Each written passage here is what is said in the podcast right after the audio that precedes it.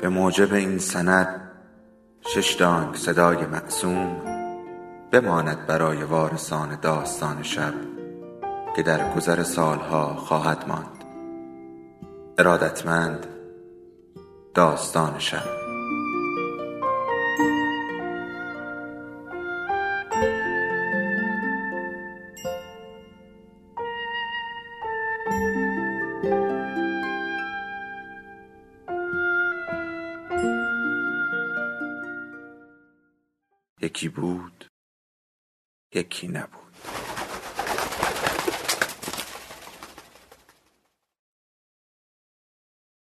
فقط این بلایای طبیعی نیست که تعادل همه چیز را به هم میریزد. گاهی اتفاقهای کوچک باعث فجایعی بزرگ می‌شوند. ملین مندرو غمگین نیست داستان بلندی است که اسامی تمام شخصیت ها واقعی هستند و سعی شده است روند قصه به تاریخ وفادار باشد. به غیر از آن همه اتفاقات قصه ها و روایت های این داستان غیر واقعی و از تخیلات نویسنده برآمده است.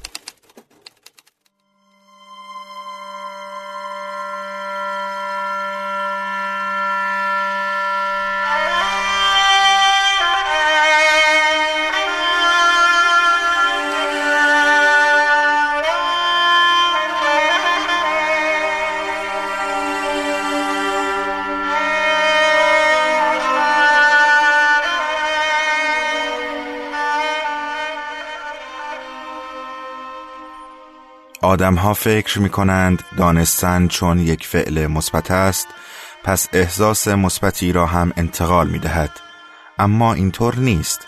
همیشه دانستن چیزی شما را راضی نمی کند گاهی دانستن همان چیزی است که آغاز مشکلات است. من دانای کل هستم. از بیرون داستان درون شخصیت ها جستجو می کنم افکار سیاه و سفید و خاکستری شخصیت ها احساسات و اعتقاداتشان را برای شما می‌گویم گاهی در قالب ذهن یا روح شخصیت ها فرو می روم و برایشان سرنوشتشان را رقم می زنم.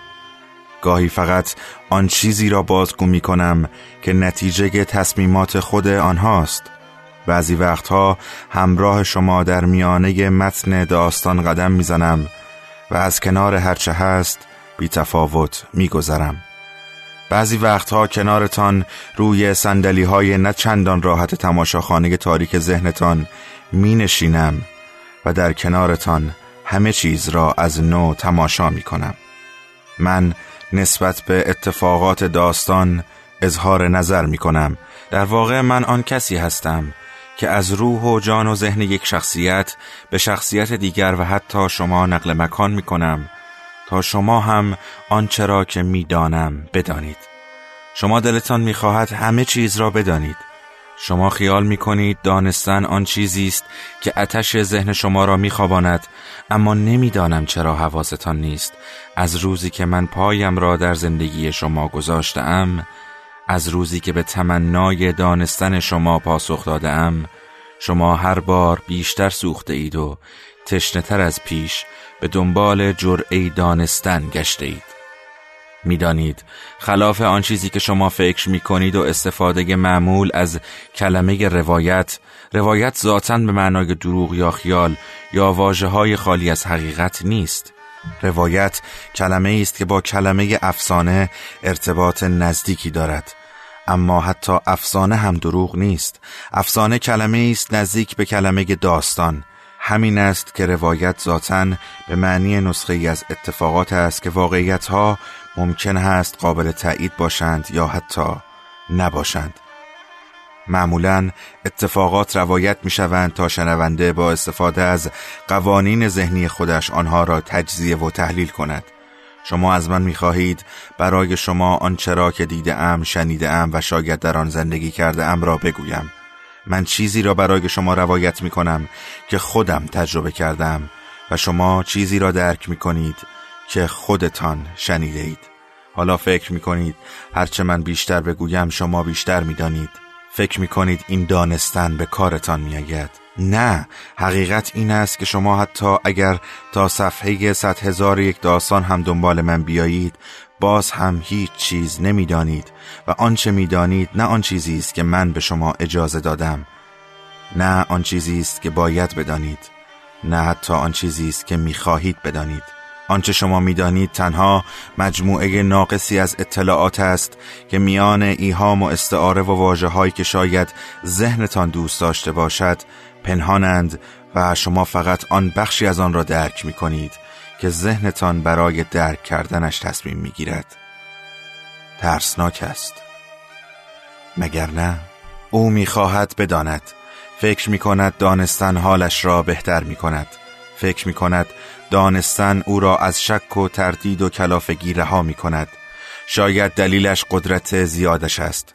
خودش بهتر از هر کس می داند که از دری که قدرت وارد شود اعتماد خارج می شود.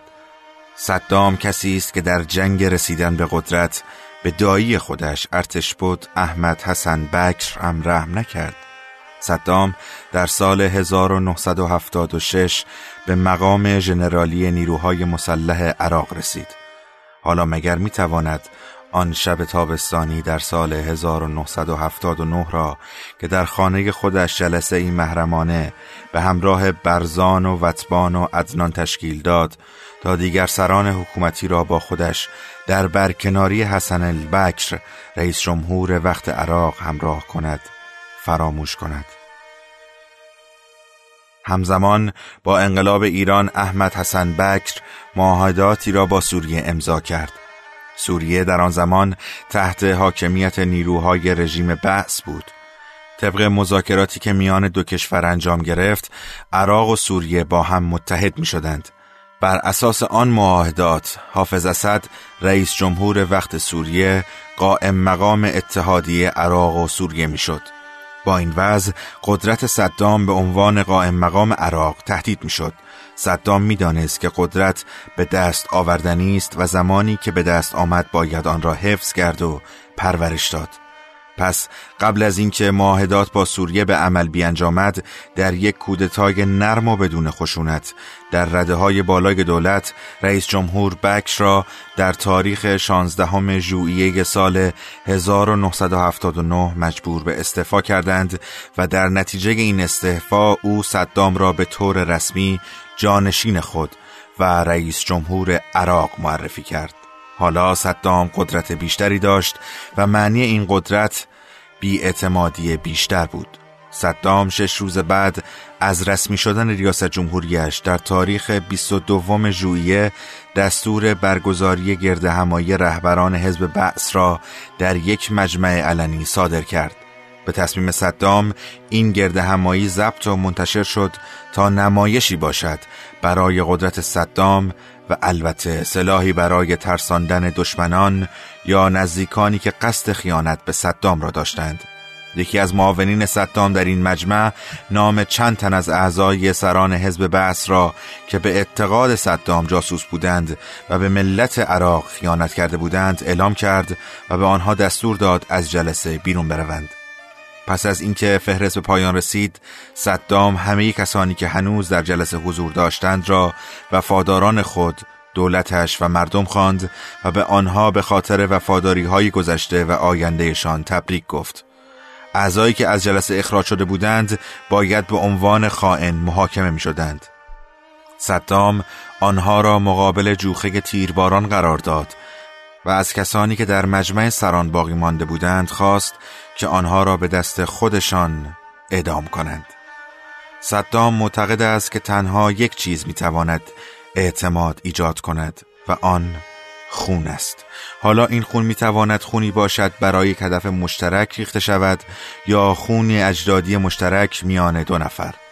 صدام معتمدان خود را از طریق خون ریختن پیدا کرده بود و پس از آن نوبت خون اجدادی بود. در این شرایط بود که صدام برای حفظ رژیم خود هسته مرکزی دولت خودش را از خیشاوندان و اهالی قبیله تکریت انتخاب می کرد.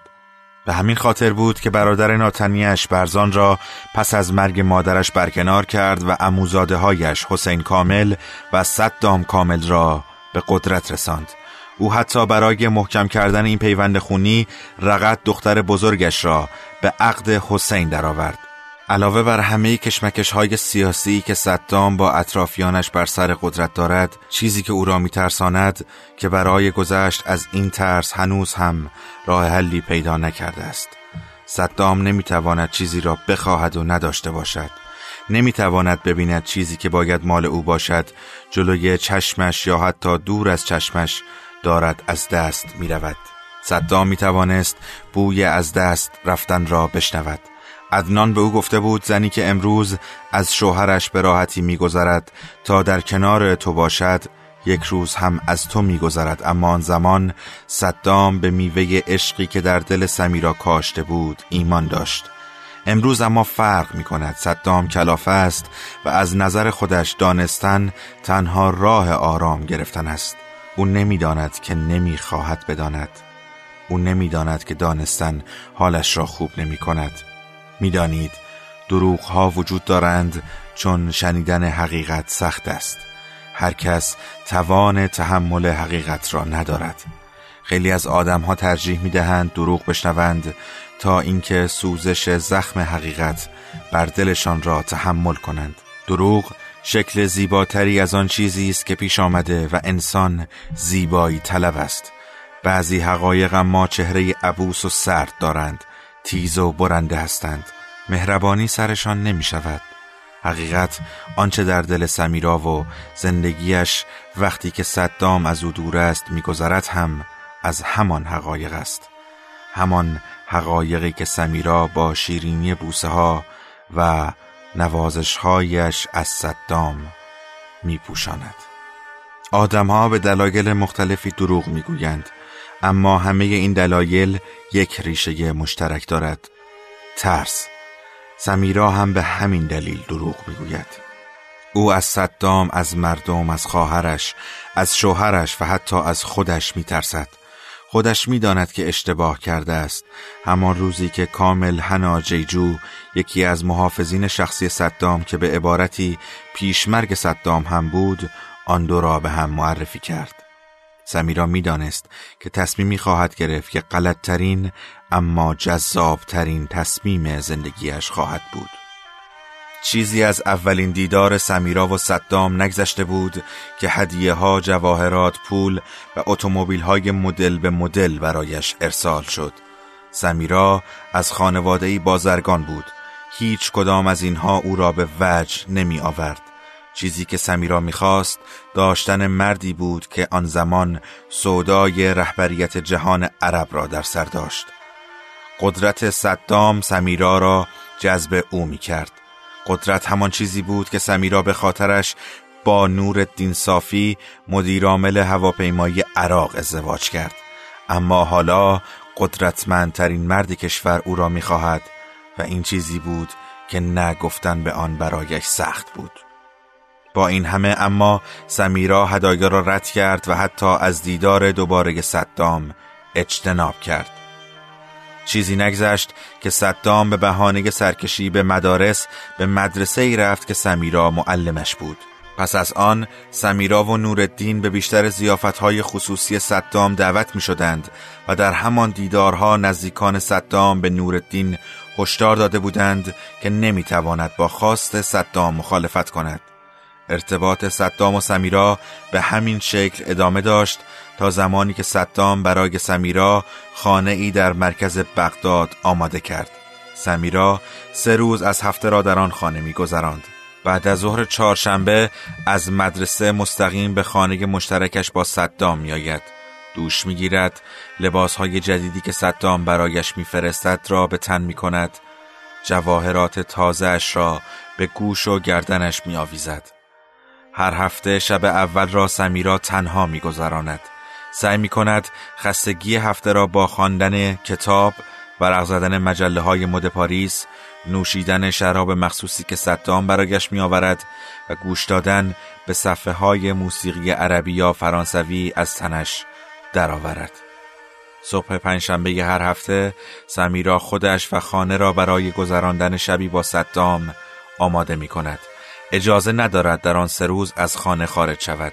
همه کارش در آن روزها جیجوست. به سفارش سمیرا گل و مواد غذایی می‌خرد. سمیرا خودش برای صدام غذا میپزد. دلیل دوستی نزدیک جیجو و سمیرا هم همین دستپخت سمیراست. جیجو پیش از آنکه محافظ شخصی صدام شود آشپز بوده است. در یکی از رستورانهایش با سمیرا که یکی از مشتریهای خوشسوقش بود و هر بار با نورالدین به آنجا می‌رفت برای جیجو پیشنهادهای تازه داشت آشنا شد. پنجشنبه ها صدام به خانه می آید. برای سمیرا فرقی نمی کرد در مدرسه باشد در خانه نورالدین یا در یکی از کافه های بغداد همیشه اقواگر بود و شیطنت هایی داشت که او را خیلی جوانتر و سرحالتر از سن و سالش نشان می‌داد. اما اگر سمیرا در زندگی روزمرش شعله سوزانی بود که داغش به دل مردان زیادی مانده بود در آغوش صدام تبدیل به آتشی شعله ور می شد که می توانست بزرگترین مرد کشور را به زانو درآورد و جان و روحش را با هم بسوزاند. سمیرا در کنار صدام زنی بود که هیچ کجای دیگر نمی توانست باشد. صدام به او قدرت می‌داد. او از شهد شیرین قدرت صدام می نوشید و هر بار بیشتر جان می گرفت آتشش تندتر می شد و سوزنده تر اما حواسش نبود. آتشی که صدام را در آن می سوزاند هیزم خودش بود. این را در یک هفته و سه روز فهمید. یک هفته و سه روز است که می‌تواند تغییراتی که در بدنش اتفاق میافتد را احساس کند. می‌تواند روحش را که آتشش فروکش کرده و دارد خاکستر می شود ببیند. از آخرین باری که صدام را دیده است یک ماه و پنج روز میگذرد. صدام که دست کم هر دو روز یک بار با او تماس می گرفت و اگر تماس های تلفنیش یک روز دیر می شد برایش نامه میفرستاد و دلیلش را مکتوب و با جزئیات توضیح می‌داد. حالا یک ماه و پنج روز بود که کلمه ای با سمیرا صحبت نکرده بود.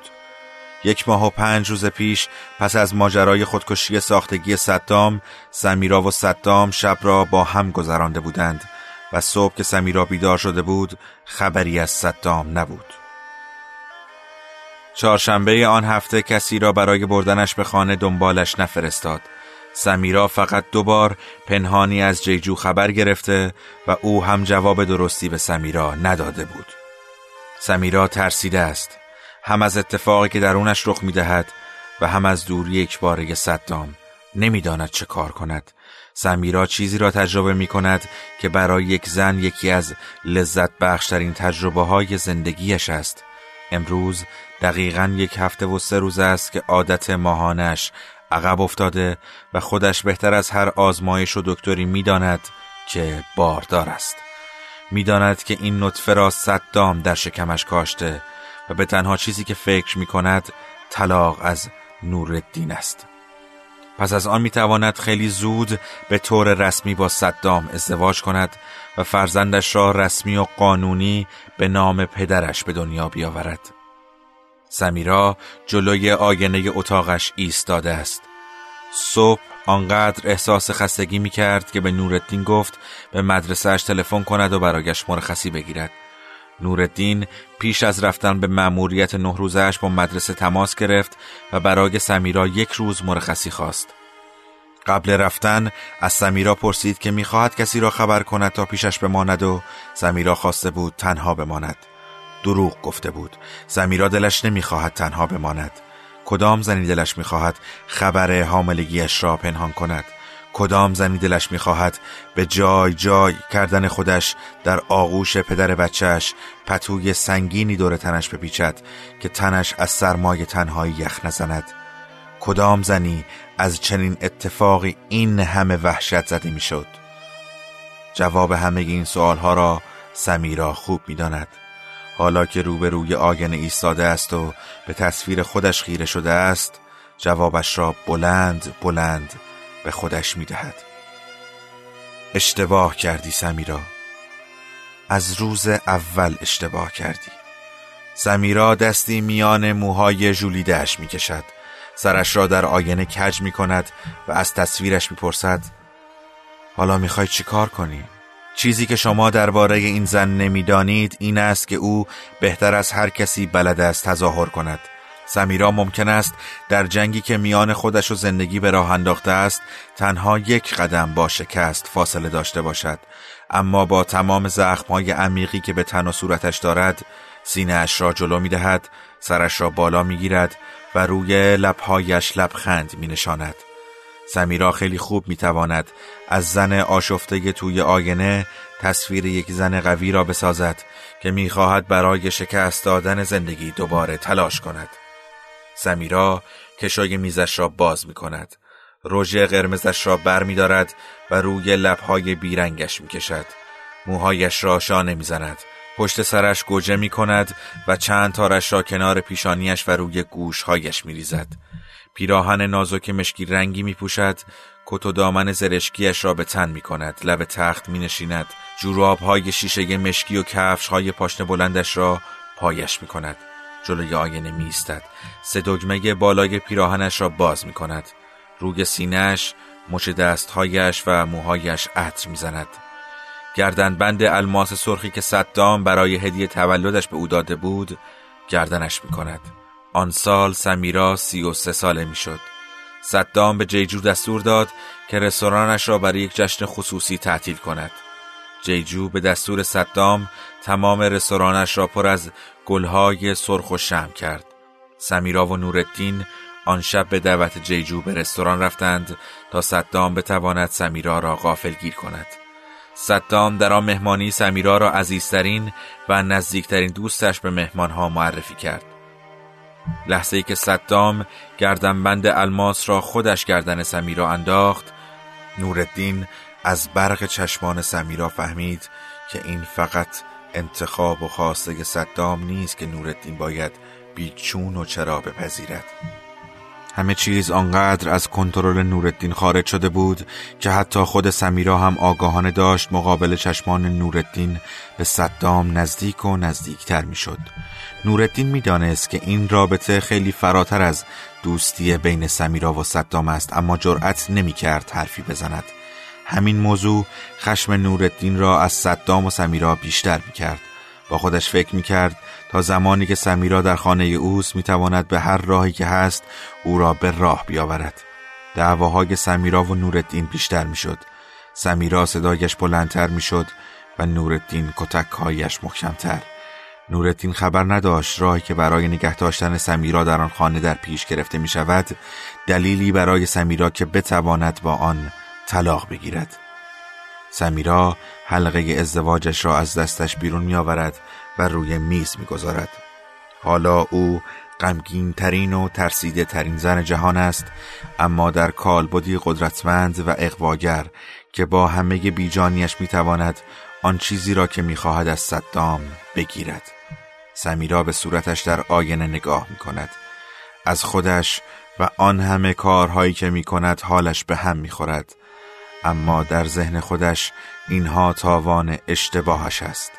تاوانش را که بدهد می‌تواند راحت زندگی کند.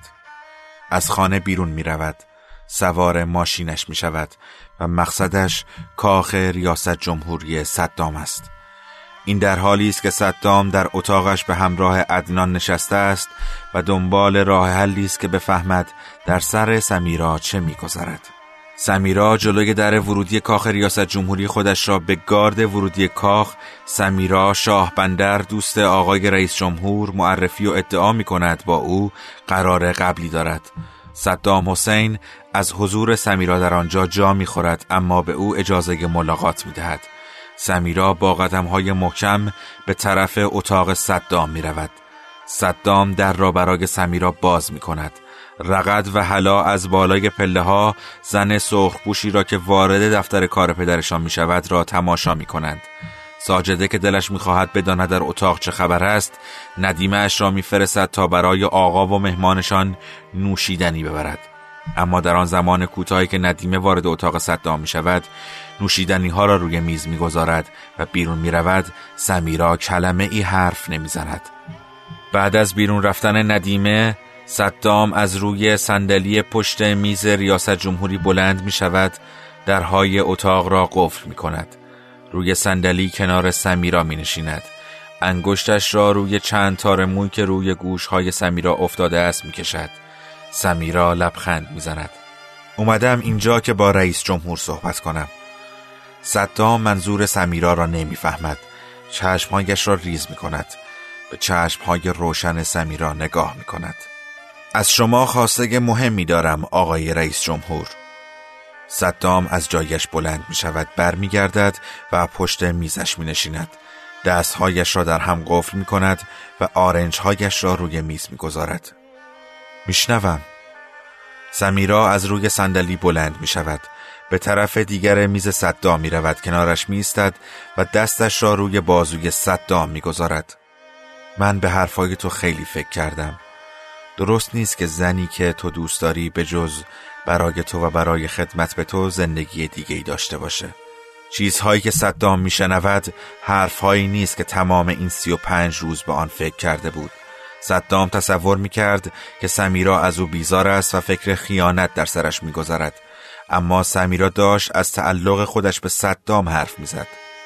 با نورالدین صحبت کن آقای من. قانش کن که من رو طلاق بده. من نمی‌تونم دیگه با اون مرد زندگی کنم. صدام ترس را در صدای سمیرا احساس می کند فکر می کند که این ترس از نورالدین است. مشکلی برات درست کرده؟ اذیتت می‌کنه؟ سمیرا خودش را به طرف صدام خم می کند طوری نزدیک صدام می شود که لبهای سرخش در گوشه چشم صدام به آرامی به هم می خورد.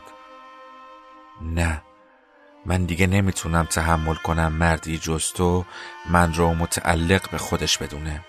صدام دلش می‌خواست بداند. اتش مضاعفش برای دانستن نمی‌گذارد که فرق میان حقیقت و پنهانکاری را تشخیص دهد. ذهنش آنقدر روی حرکات و نزدیکی سمیرا به خودش متمرکز است که نمی‌تواند بفهمد دلیل دیگری پشت حرفهای سمیراست. باشه قبول می‌کنم. صدام به دنبال این حرفش دستش را به طرف تلفن روی میزش دراز می کند. سمیرا آرام با لبهایش گونه صدام را لمس می کند و می بوسد. رنگ سرخ رژش روی صورت صدام می ماند اما جایش در قلب صدام می سوزد. برمیگردد و روی صندلیاش می نشیند. صدام شماره ای را می گیرد.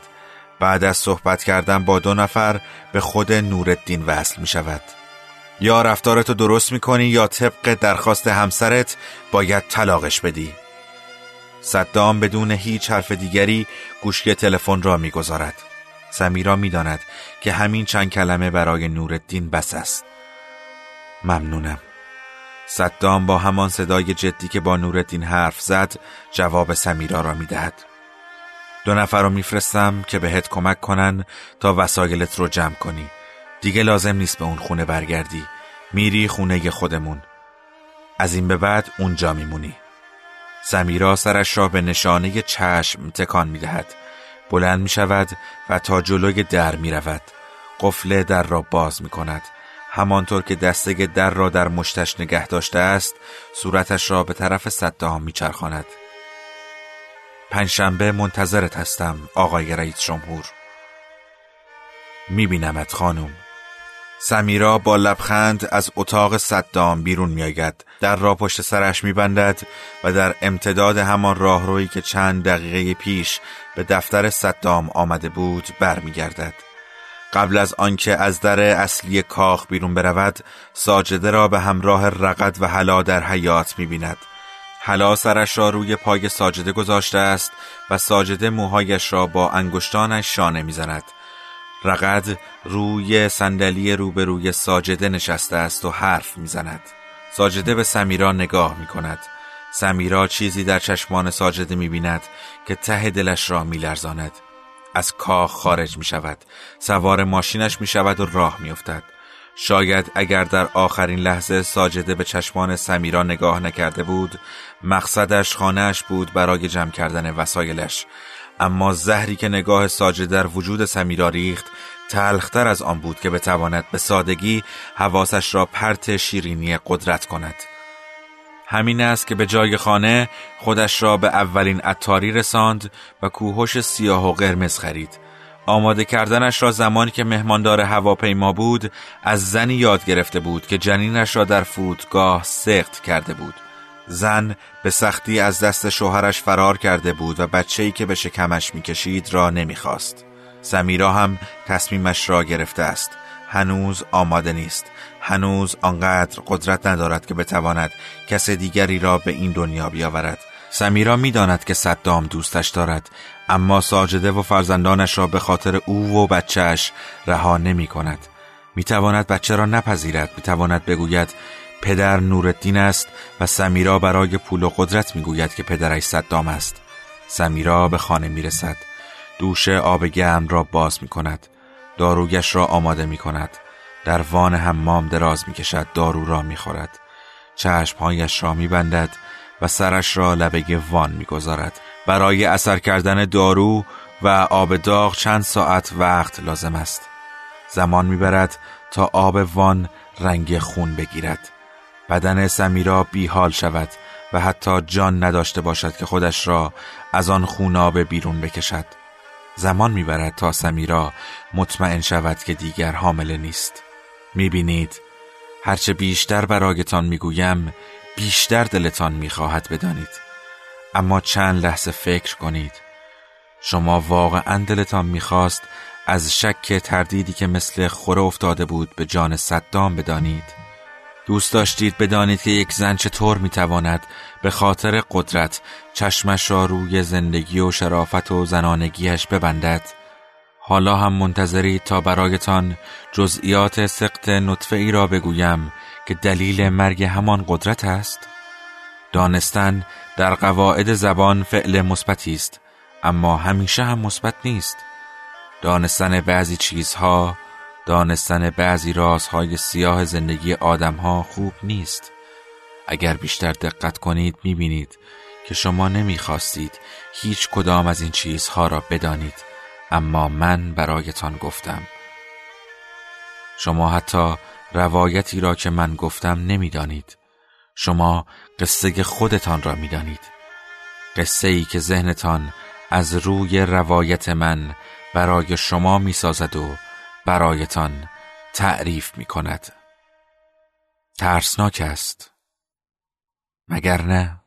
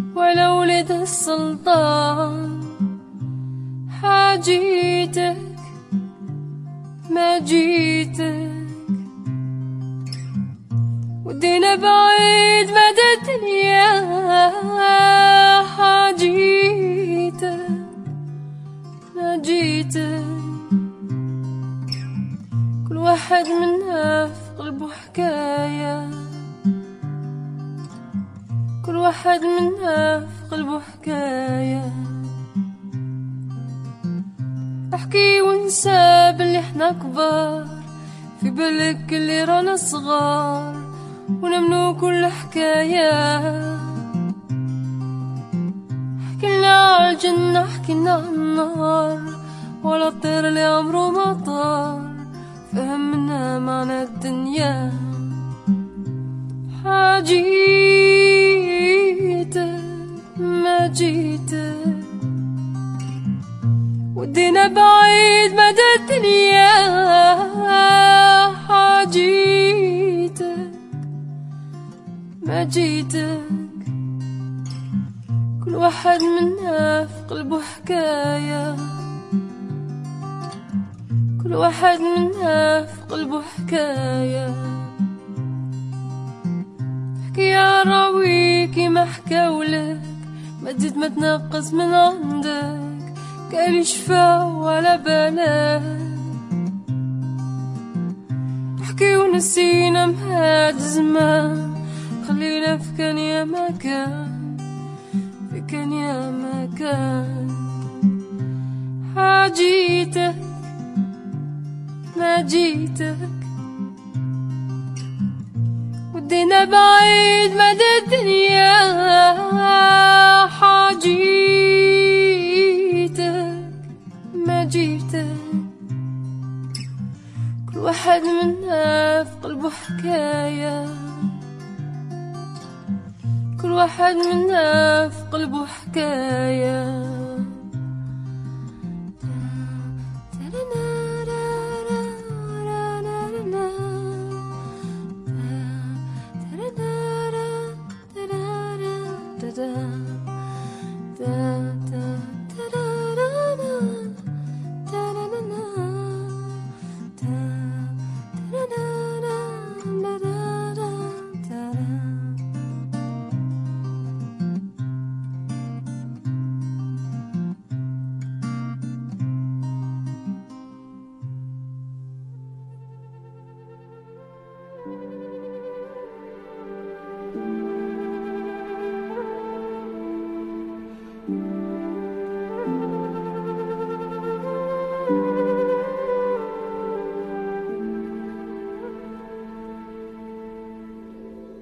داستان شب بهانه است.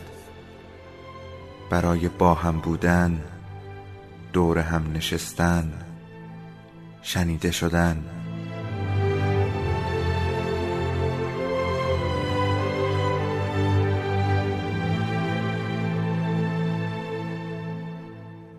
صدای افسانه ها رو میشنویم.